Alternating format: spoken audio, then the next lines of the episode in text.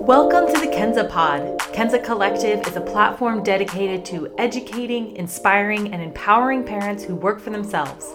Check out kenzacollective.com to learn more about our mission and to find resources to help you on your journey. Together, let's reinvent what it means to be a working parent. My name is Tiffany Jones. I'm the founder and CEO of Kenza. Each week on the podcast, you can join me and our CFO, Beth Gummery, as we help you navigate the tricky business of working for yourself while also raising a family. We're honored to have you here with us. Let's get started.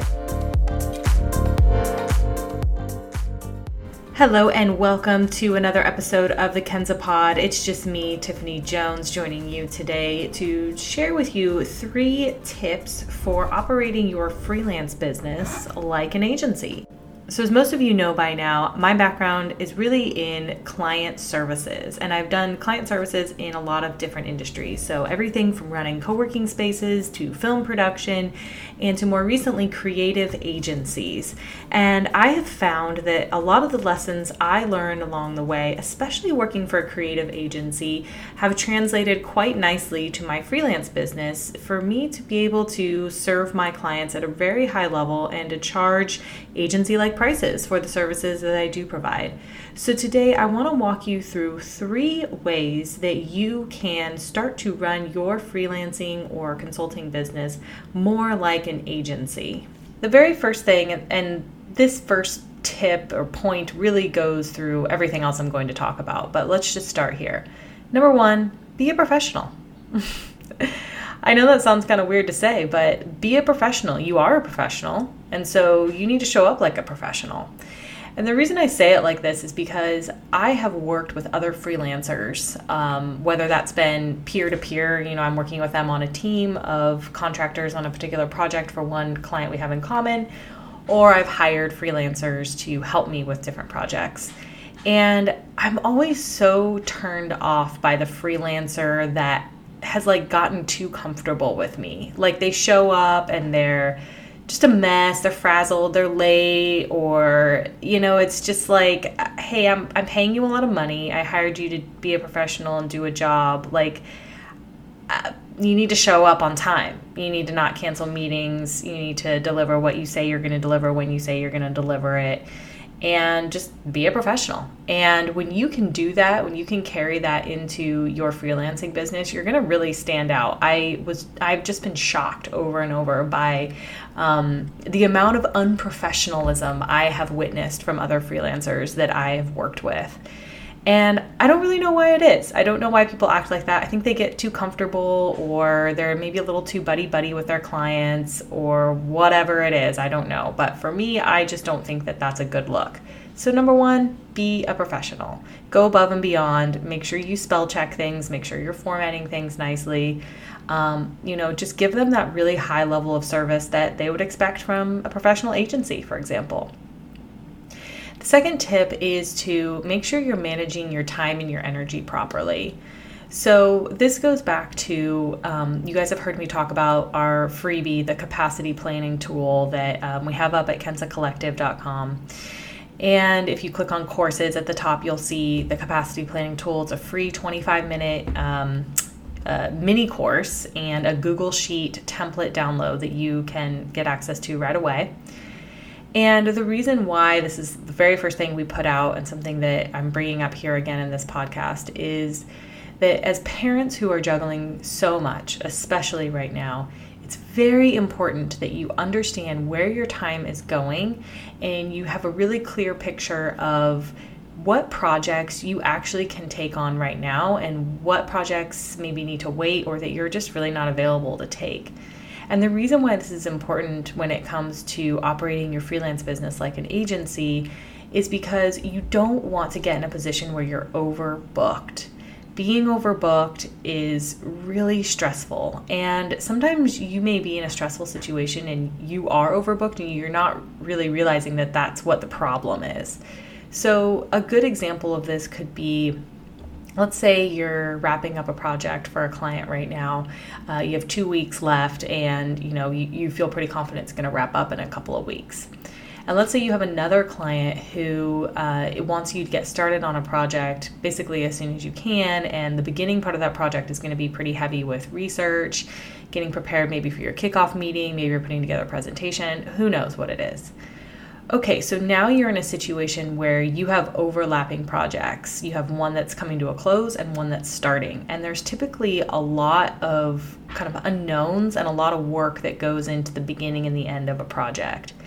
So you could look at your use your capacity planning tool or just kind of look at your schedule and really think to yourself, okay, is now the right time for me to be starting a new project or if I were to put the start date off by a week or two, would things be a lot easier for me? Would that give me the breathing room that I need to properly wrap up this other client's project and properly get started on this new client's project?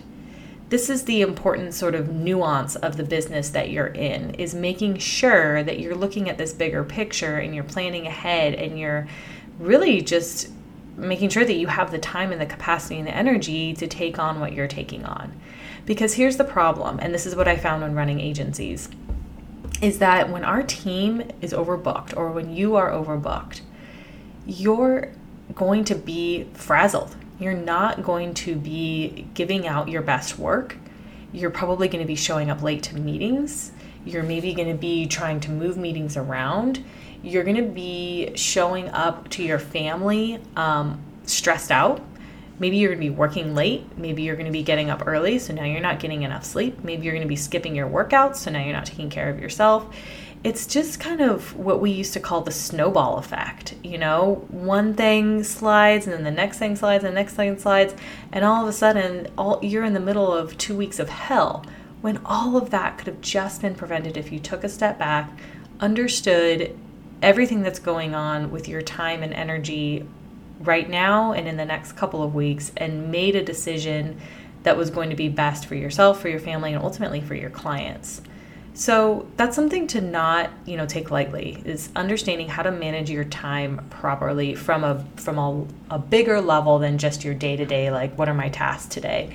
Really taking a step back and looking at the big picture of taking on a project and when you should actually be starting that based on everything else that you have going on in your lives.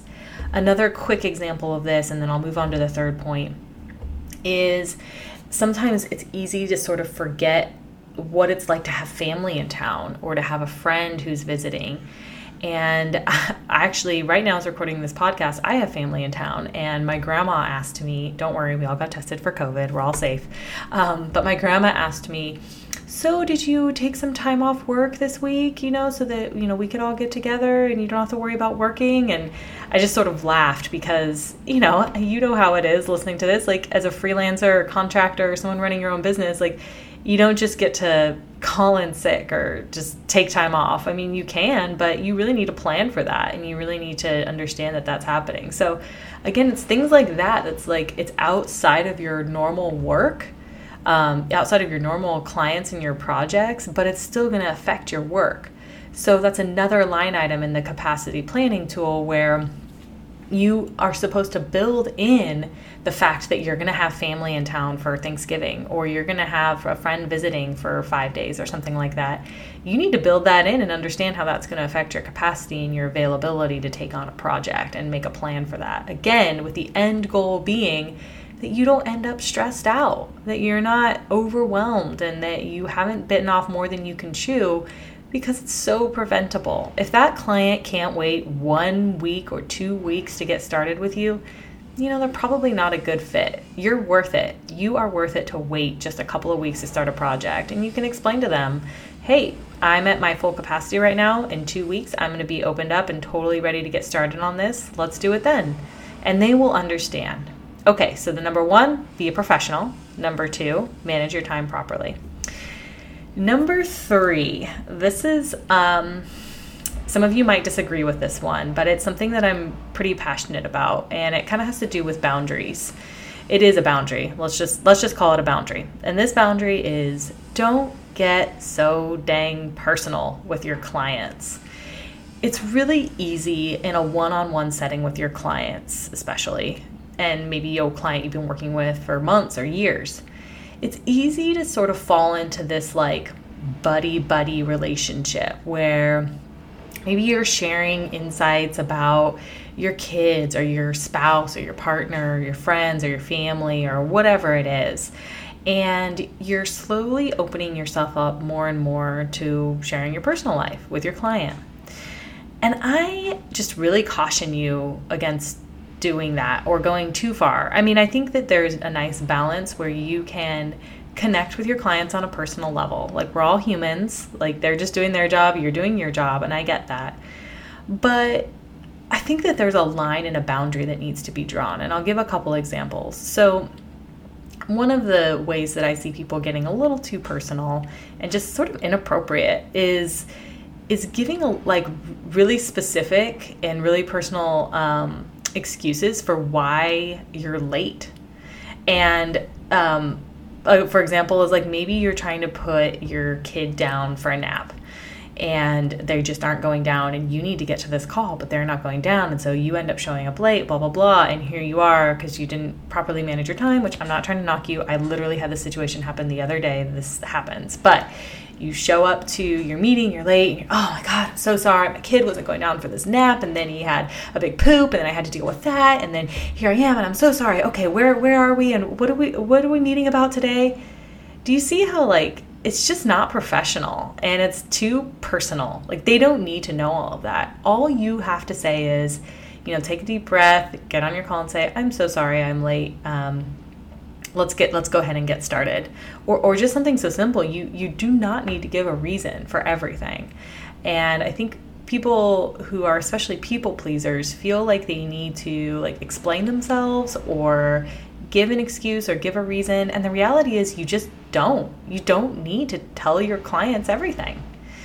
Um, and another one this is the one that really bugs me about this um, this boundary here is tr- if you if you show up to a meeting with your client and the night before you happen to maybe you got like two hours of sleep because maybe you have a newborn or maybe you just were up with your kid or maybe you couldn't sleep whatever it was do not get on that phone call and tell them how tired you were and why oh my god i'm so so tired today. I barely got any sleep last night. My kid was up all night long. He was super gassy, and I was just helping him with that, and I'm just totally exhausted today. Don't do that. And the reason for that is because your client, even if they have kids and even if they totally understand and they can relate and you know that they understand, you still, I, in my opinion, you still should not go that far. Because here's the thing they are paying good money, hopefully, good money for your brain and your expertise. How do you think it makes them feel when you tell them how tired you are and how little of sleep you've gotten and you're supposed to be turning around some kind of deliverable for them? That doesn't make them feel very good. That probably does not make them feel like they're getting their money's worth. They are probably going to feel like okay, so I'm paying for someone who's getting absolutely no sleep and I'm supposed to be getting some creative piece from them and hopefully it's good. You know, like it just it, it just sort of breaks down the trust and the expertise that you bring to the table unnecessarily. Again, you just you don't need to say anything. If you're tired, just be tired. Like you don't have to tell them you're tired. They can probably see it.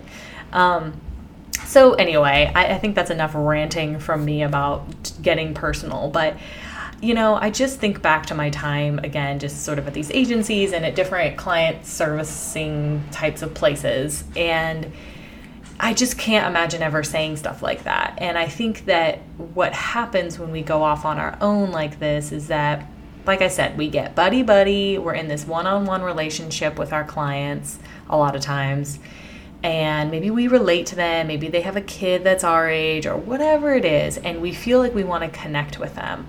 But they're not our friends. Like, our clients are not our friends. They are there to pay us for a service. Maybe your relationship will evolve into friendship, and even that is, you know, interesting, and you can, you can, um, you know, navigate that if it happens. But you know, I would really encourage you to keep that professional boundary in line in your relationship because you just don't need to go much further than that. Another thing that I don't do is I don't let any of my clients follow me on social. I have multiple clients who try to follow me on Instagram and I just don't allow it. And the reason is there's a lot of reasons. I'm, I'm very private about my Instagram in general or just any social media in general for my personal sake. Um, but the other reason is I don't need them to know what I'm up to all the time. Like, I don't need them to know, see that I'm at the beach that afternoon and know that I'm supposed to be getting them some kind of deliverable by tomorrow morning and then being like, hmm, I wonder if they're going to get me that. Oh, looks like they're really working. Looks like I'm paying for it. Like, I just don't need any of that drama, you know? So I hope this is good food for thought for you. Um, like I said, head over to kenzacollective.com and go to our courses section and you can check out the capacity planning tool to help you just, you know, manage your time properly. And the other thing that I did want to throw out there and let you know is that uh, Beth and I are now offering one on one and potentially opening up group coaching sessions.